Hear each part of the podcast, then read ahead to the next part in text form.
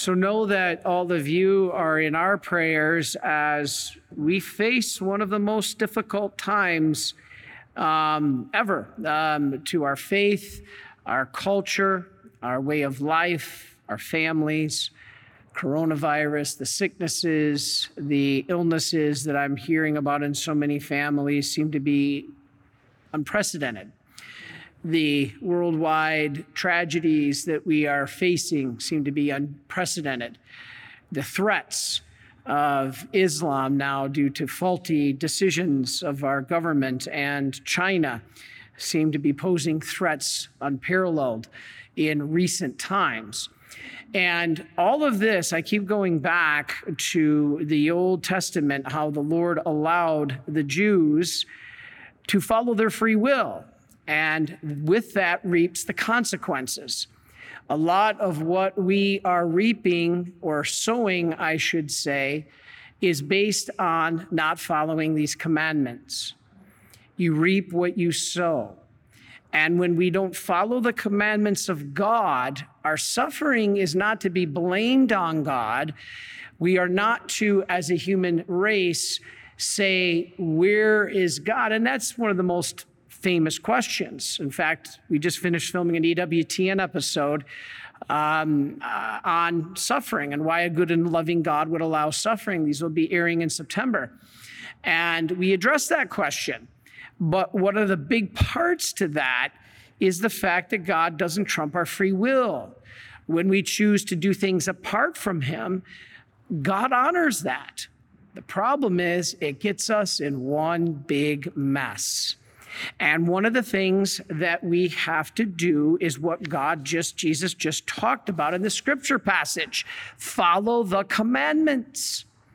We don't see that today as anything important. What's more important? Being woke and, and being politically correct. That's more important today than following the commandments. It seems as such. And we will reap what we sow. So let's look at what's happening here in the passage. The scribes are testing Jesus to see if he would show any disregard to the law of Moses. This is one of the things they wanted to do. Now, some laws are regarding God and some were regarding men. Even our 10 commandments are split that way. The first three commandments are about God, the other seven are about our neighbor. Now, here's what's interesting is they were always kept separate. Always, always, always. Now, the 10 commandments and the commandments given by God here are not just Christian. The commandments are recognized as the moral foundation of Judaism, Christianity, even, believe it or not, Islam, if they follow it in the right way. This is interesting. They come from Exodus 20 and Deuteronomy 5. This is where we get the Ten Commandments but both don't clarify how the commandments are divided by number. There's actually 14, 14 imperatives if you add them all up. It's actually 14. We put them into order. Catholics follow St. Augustine and his numbering. The Protestants follow the Greek fathers and their numbering. Okay, these two forms are slightly different numbered, but ours, we like Catholics being accused of taking out, you shall not have graven images, is included for us in the first commandment. You don't worship any other gods before our God. That's where you would not have idols that you would worship, which we don't do. But is exactly, though, the same substance between both sets of commandments. They're linked together to form a whole. This is important. The Catechism tells us, now, this is what's scary. Did you know the Catechism says if you break one of the commandments, you break them all? Whoa, that's a wake up. Jesus now frees people from the, the burdensome Jewish laws, the 613 of them about washing and those kinds of things. So instead, what did Jesus do? Okay, he narrowed it down to two. Now, instead of promoting one command over the other, he did this. Instead of saying, okay, the 16, 613 laws go in this order one, two, three, four, all the way to 613. No. He defined the law in his essence. The whole essence of the law love God with everything you have mind, soul, body, strength, and your neighbor as yourself. Now, no one until Jesus had ever put those two together, they were always separate. Together, he made them one, really. And I always say, if you read the church fathers, today we celebrate St. Bernard, a doctor of the church. What does a doctor of the church mean? A doctor of the church means you can be guaranteed that you can read this saint's writings and be guided in the trueness of the faith. It's a doctor, not a physician or a medical doctor, it's a doctor of the soul. And so we know that this gift of St. Bernard, he did that. And what he also talked about was these two commandments could be wrapped up into one. And I've always said this do the will of God. That is our calling in life. Now, it's one of the hardest. It is. So, how do we know this? Here's what Jesus did. Now, in the Old Testament, there's something called the Shema or Shema. Hear, O Israel, the Lord our God is Lord alone. This creed of Judaism comes from Deuteronomy, and it was their basis. When Jesus spoke about the first commandment, this would have made sense when he quoted it. The first commandment, every devout Jew would have agreed with him. We agree with you, Mr. Jesus. Every single Jew would have said that. Yes, the first great commandment is love God and God alone. But then Jesus comes in and he does something. He says, You shall love your neighbor as yourself. This comes from Leviticus 19:18. Now, Jesus did something though, something different. In the original context, it has to do with the fellow Jew. Love your neighbor meant love your fellow Jew, but they hated their enemies. So Jesus changed this. When the Jews said, Love your neighbor to them, being only fellow Jews, they hated Gentiles. So it would not have included Gentiles whom they could hate legally. But Jesus quoted it now and removed that. And so he took an old law saying, Love your neighbor, and gave it a new meaning, meaning everyone, not just your Jew, Jewish neighbor. So, religion to Jesus, and everybody always says this I don't need religion. Religion's actually under a virtue. Religion is the virtue of justice. Because in religion, you're giving someone their due. Who? God. What's his due? Your worship. That's what religion is. Religion is actually a virtue. Oh, I don't need religion. Yes, you do. Because the virtue of religion is justice. You owe to God your due worship. Now, religion to Jesus was loving God and loving your fellow man. So, the only way which a man can prove that he loves God is by showing that he loves his neighbor. Why? This is mercy because man is formed in the image of God. So when you are loving your neighbor, you are loving that thing, person, being that's in the image of God. Now, remember the definition of mercy. This all ties to mercy. What's the definition of mercy? Mercy is a particular mode of love that when love encounters suffering, it takes action to do something about it. Now, what did God do when he saw the suffering of man? He did something about it. The gift of a mother, the promise of a savior. You heard me say this before. So, what did God do? Mercy is loving man the way God does. Mercy is having a particular mode of love that when you encounter suffering in your neighbor, you do something about it, just like God did when he saw our suffering after the fall. He did something about it. Sent a savior, gift of a mother, when you see the suffering of a neighbor, you're called to do something about it. That's why the last two weeks we've been talking about the corporal and spiritual works of mercy. And so if you go on YouTube, you'll see we did our last Saturday talk on spiritual works of mercy. Before that was the corporal. Now, mercy is what you get when you put these two commands together. This is the whole essence of this passage. Now, it's important that we don't just pray but we live our faith. All right, St. Paul says, He who loves his neighbor has fulfilled the law. And the commandments are what? Father, when it says follow the commandments, what ones are they? Jesus says, shall not commit adultery, shall not kill, not just the body, but somebody's reputation, gossip. You shall not steal, not just physical items, you shall not steal others' ideas. That's stealing. Or your time on your uh, on your pay, on your thing where you clock in and then you go and have a half an hour of coffee and an hour of conversation and shooting the breeze. That's actually stealing from your employer. And the employer has to pay and is obligated to pay you a just wage. All right? You shall have, these are all the commandments listed. And all others are summarized in one sentence. All of these you shall not kill, you shall not steal, you shall not commit adultery, you shall not bear false witness. They're all wrapped into love your neighbor as yourself. So, Thomas Aquinas says, when man is loved, God is loved because man is in the image of God. So, our love of neighbor for God's sake is clear proof that you love God. How can we go to church, profess our love for God, and then turn around and hate our neighbor? The scripture tells us if we do that, we're liars. And that's difficult because sometimes we have problems. So if anyone says, I love God and hates his brother, the Bible says he's a liar. So we have to be aware of this. We have to see God's message. So to finish, be careful of the other extreme. You've heard me say this before, I can't emphasize it enough.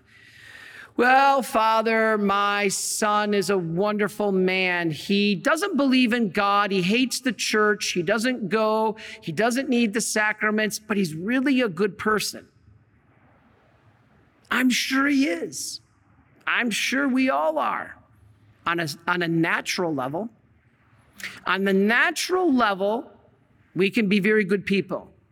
On the natural level, we could not kill, we might not steal, we may not bear false witness. On the natural level, this is all good. But without God in the equation, it never rises above the natural level. And the natural level is temporary, it ends, it finishes. And if you haven't gone beyond that natural level to the supernatural, which can only come by loving and serving God through religion, that's the way God set it up, not us, then we're missing something. If we love man only for man's sake, well, Father, he doesn't go to church. He doesn't, he doesn't believe in God. He doesn't want anything to do with the church. He hates it. But he's really good to his neighbor. Okay, if we love man only for man's sake, without any reference to God, kind of like the hippies, I've said that before. They wanted nothing to do with God, but boy, they wanted to make sure that that tree didn't get cut down. God bless them. I'm a tree hugger too. But God is an important part of that equation. So if you have people who love each other, the love sit ins and hippie communes, but there's no reference to God, there's no basis in God and morality, this love will actually become an obstacle in keeping the first commandment because you forgot that. And then there's no longer a genuine love, even of your neighbor. Loving your neighbor without basis in God can only list, only exist for so long. This is not full. It's incomplete. It's inadequate. It's not enough. We need both. And this is the message. To love on the natural level is incomplete. We must love on the supernatural level. That's why I always laugh when Jesus told Peter, I'm going to the cross out of love for you. And Peter says, No way, Lord, you are not going to the cross. And Jesus looks at him, he says, Get behind me, Satan. You're not thinking as God thinks, you're thinking as man thinks. I'm like, poor Peter, he was a man. So for Peter to be thinking like a man doesn't seem like too bad. Jesus was challenging him. You're on the, you're on the natural level, Peter. You got to get to the supernatural level. And you only do that with God's grace. And so it's not enough just to be a good person. A good person has to be rooted in love of God, or it doesn't go anywhere. So, what do you do? Remember mercy. The love of God put into action by loving your neighbor. Mercy brings both these commandments together. And that's the message of today's scripture passage. Without that, we can struggle all we want trying to solve these world's problems, trying to figure out what this action to take, what this action to take. You know, it's so funny because when I see those newscasters, and God bless them, I, they're doing their job, I understand that. But they're collectively putting their heads together, trying to figure out ways to solve all these world's problems. Do you realize that if the world just came together and had the faith the size of a mustard seed, all of this given to God, prayed for and united as a people. Look what happened in Nineveh. When Jonah went to Nineveh, they put on sackcloth and ashes and they repented and they, they, they asked for God's forgiveness. And what did God do? He straightened it all out. He totally fixed everything. All he's asking of us is that we not control it as ourselves as God, but let him be God. And when we do that, we'll see a huge difference. All these world leaders, there's very few of them. There's a couple. But just call the people to prayer and repentance, and you'll see a huge difference. It's not that difficult.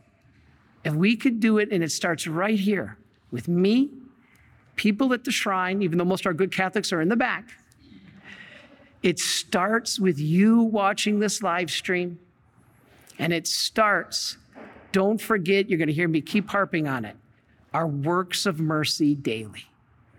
Every day, do a work of mercy. And on Friday, what is today? Friday, a little work of penance. It's not that hard. Now, if you medically can't fast or whatever, okay. There's a lot of other things besides food we can fast from a TV program, your cell phone, you know, internet, a lot of things that we can give up. We can give up a little sacrifice. Today's Friday. Let us do that. Do a work of mercy, corporal or spiritual. We can do that. We change the world one person at a time. And when we see the, the youth see us setting those examples, they'll follow. You know, I'll finish with this. I was, um, I went to, I was home in Michigan and uh, trying to help out with my parents. Again, thank you so much for your prayers. And um, I, I drove to a nearby church for confession. I needed it very badly because my father and I don't see eye to eye on the care that my mom is needing for um, her health concerns. And, and so I needed to go to confession. And I saw these, this two little children. It was a little boy and a little girl. And the mom brought them into confession. And the boy was probably like nine, the girl was probably like four, four or five. And I remember sitting there and I looked over at them, and the priest, they announced the priest was going to be about half an hour late. So we had to sit there for about a half an hour waiting for the priest to come for confession. I wanted to say, hey, everybody, I'm a priest if you want to hear, if you need confession, but I figured they'd be like, who is this guy, you know, wanting to hear our confession? So I sat there with the rest of them, and these two little children, this little boy and this little girl, they got up, and their mom was there next to me, and they got up, and the little girl asked her brother to take her up because we were outside the church in the vestibule. The doors were open, and inside the church was the Blessed Sacrament. They had it there behind the altar. This was St. Andrews in Saline, Michigan. And we're sitting there, and this little boy, this little girl, she's five, and she asks her big brother to walk her up to the tabernacle. So this little boy gets up, walks her to the tabernacle. They held hands. I wish I could have had a video of this. It would have been better than any video I have ever put out there. And this little girl, she's about this tall, and she's holding the hands of her big brother and they walk up to the tabernacle. There's nobody in there. And she kneels down, this little boy and this little girl, and they kneel down and they start praying before the Blessed Sacrament. I was like, you know what? There is hope. When you see that, that is the power of what a parent does. That little five year old and nine year old boy and girl have not experienced anything greater in their lives than whatever that parent did to instill that faith into that little boy and girl. That little girl did that on her own. The boy assisted her, walked her hand in hand up to that tabernacle. And I'm watching them thinking, there's hope. This is a beautiful gift, a beautiful, beautiful gift that they have been given in their faith. And so we as parents, well, not me, but you guys as parents, me as spiritual father, have to make sure we do everything to instill that kind of faith. And based on their actions, I can promise you, I bet you they know right from wrong and the commandments of love God and love their neighbor. Because it was ex- personified or ex- example was given by their little actions there that day in the church. What a beautiful gift for me to see that and to be able to say, Thank you, Lord, because we do have hope. We have hope through the commandments, loving you first, and then our neighbor as ourselves. Are you a Marian helper? Join our Spiritual Benefit Society and start sharing in the graces of all the daily masses, prayers, and good works of Marian priests and brothers all over the world. Sign up is free and easy. Simply visit micprayers.org. That's micprayers.org. Thank you, and God bless you. Please follow or subscribe to this podcast to receive the latest episodes and updates. If you have been blessed by this podcast, I invite you to leave a review. Reviews greatly improve our podcast ranking and will help spread this podcast to other people throughout the world. Are you enjoying this podcast? I invite you to listen to more shows brought to you by the Marian Fathers of the Immaculate Conception. Join us daily for enriching spiritual content which will help you on your journey with Jesus Christ. Simply visit DivineMercyPlus.org for a complete list of our shows. That's DivineMercyPlus.org. Are you a Marian helper? Join our Spiritual Benefit Society and start sharing in the graces of all the daily masses, prayers, and good works of Marian priests and brothers all over the world. Sign up is free and easy. Simply visit micprayers.org. That's micprayers.org. Thank you, and God bless you.